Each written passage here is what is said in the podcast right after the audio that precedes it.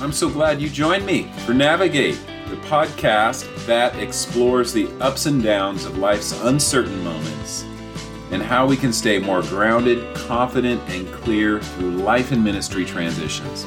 And I'm your host, Tim Austin, and today we'll be exploring the significance of what I call anchor points and how they can help us find stability in the winds and the waves of change. Transitions, we know, are a natural part of life. They often come unexpectedly and can leave us feeling lost and unsure of where we stand. And the steadiness and stability we once knew can seem like a distant memory. But what if there is a way to navigate these uncertain times with more confidence and clarity?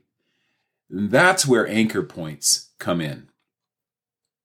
Anchor points are the intentional actions and routines we establish to create a sense of stability in the midst of the messiness and uncertainty of change. They center uh, really around rhythms of rest, routines, and relationships. And they help us steward our time and our opportunities for overall emotional, physical, and spiritual wholeness and health. So, you're going through transition and you feel like you're drifting without a compass. Just to say, that's normal. But, you know, n- during these times, nothing feels the same, no- nothing seems the same. There's so much uncertainty. And this is where the concept of anchor points has proven to be extremely helpful to myself and fellow travelers. You might think of them as routines, rhythms, habits, or non negotiables.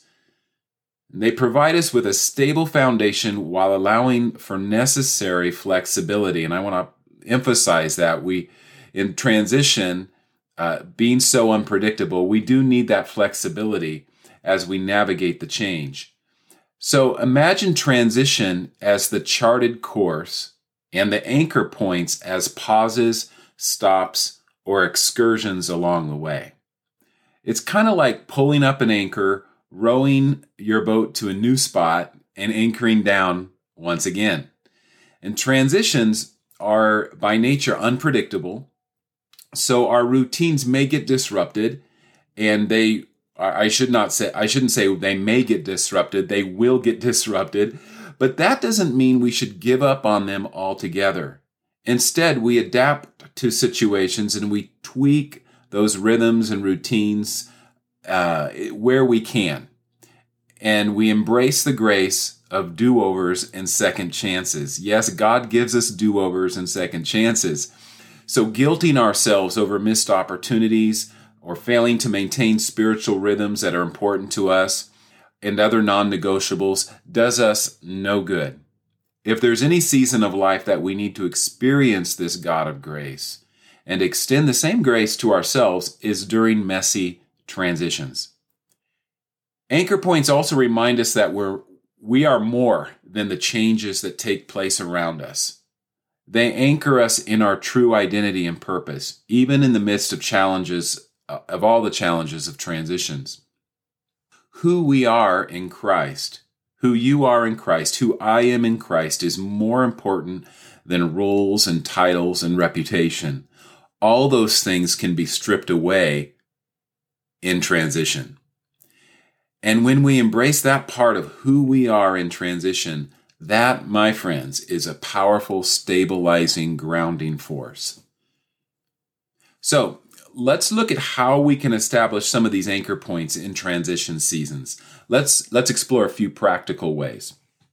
First, focus on what you can do instead of what you can't. It's really, it's just plain defeating to set ourselves up for disappointment by holding on to unrealistic expectations.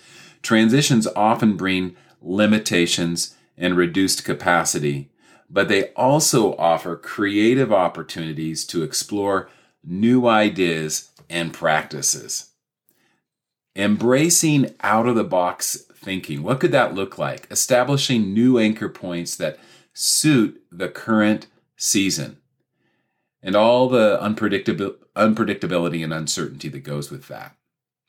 And that could mean reducing or hitting the pause button on certain activities, but it can also mean experimenting with new activities, creating something new. Transitions can be a perfect time to try new things.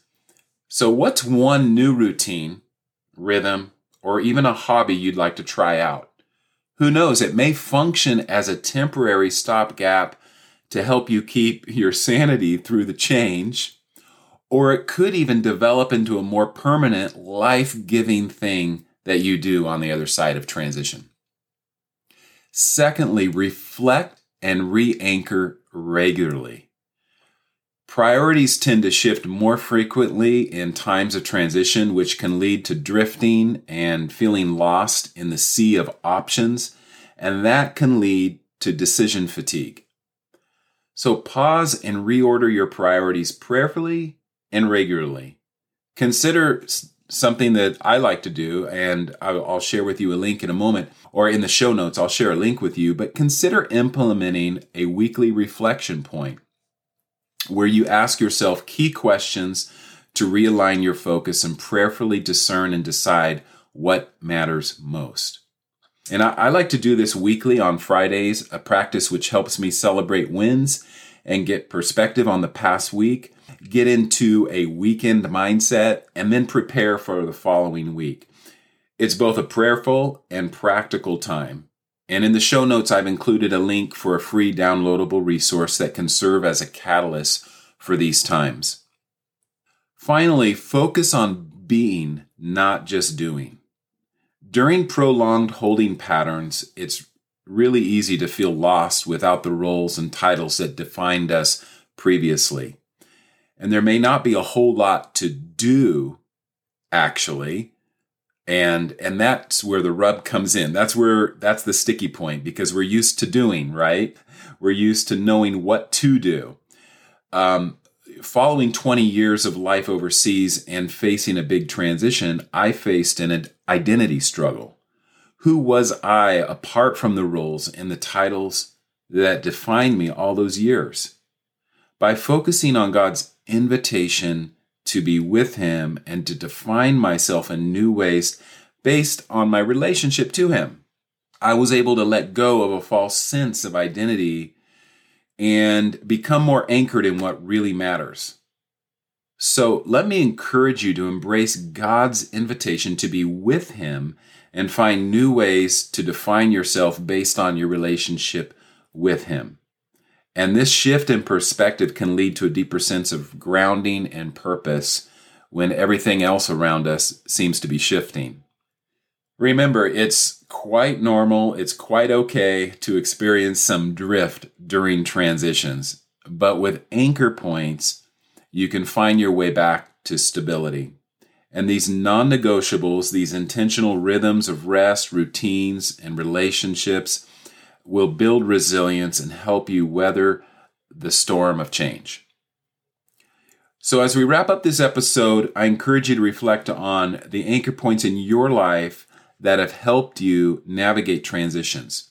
What are some routines and rhythms that could further anchor you during this uncertain season?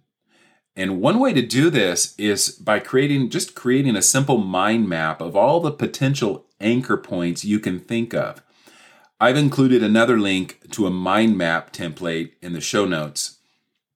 Take that mind map out, call the big circle in the middle anchor points, and then in in all the smaller circles brainstorm all the potential ways you could stay more grounded and healthy in transition. Anything goes here, no wrong answers.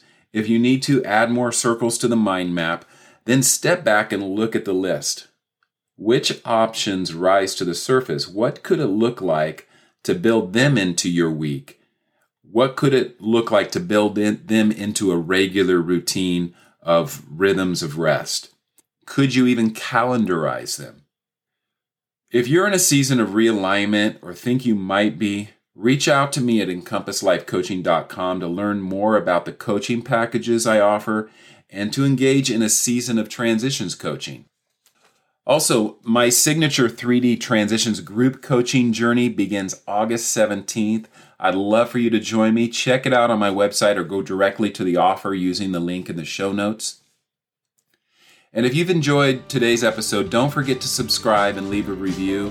And remember, even in the midst of change, you can find stability through intentional anchor points.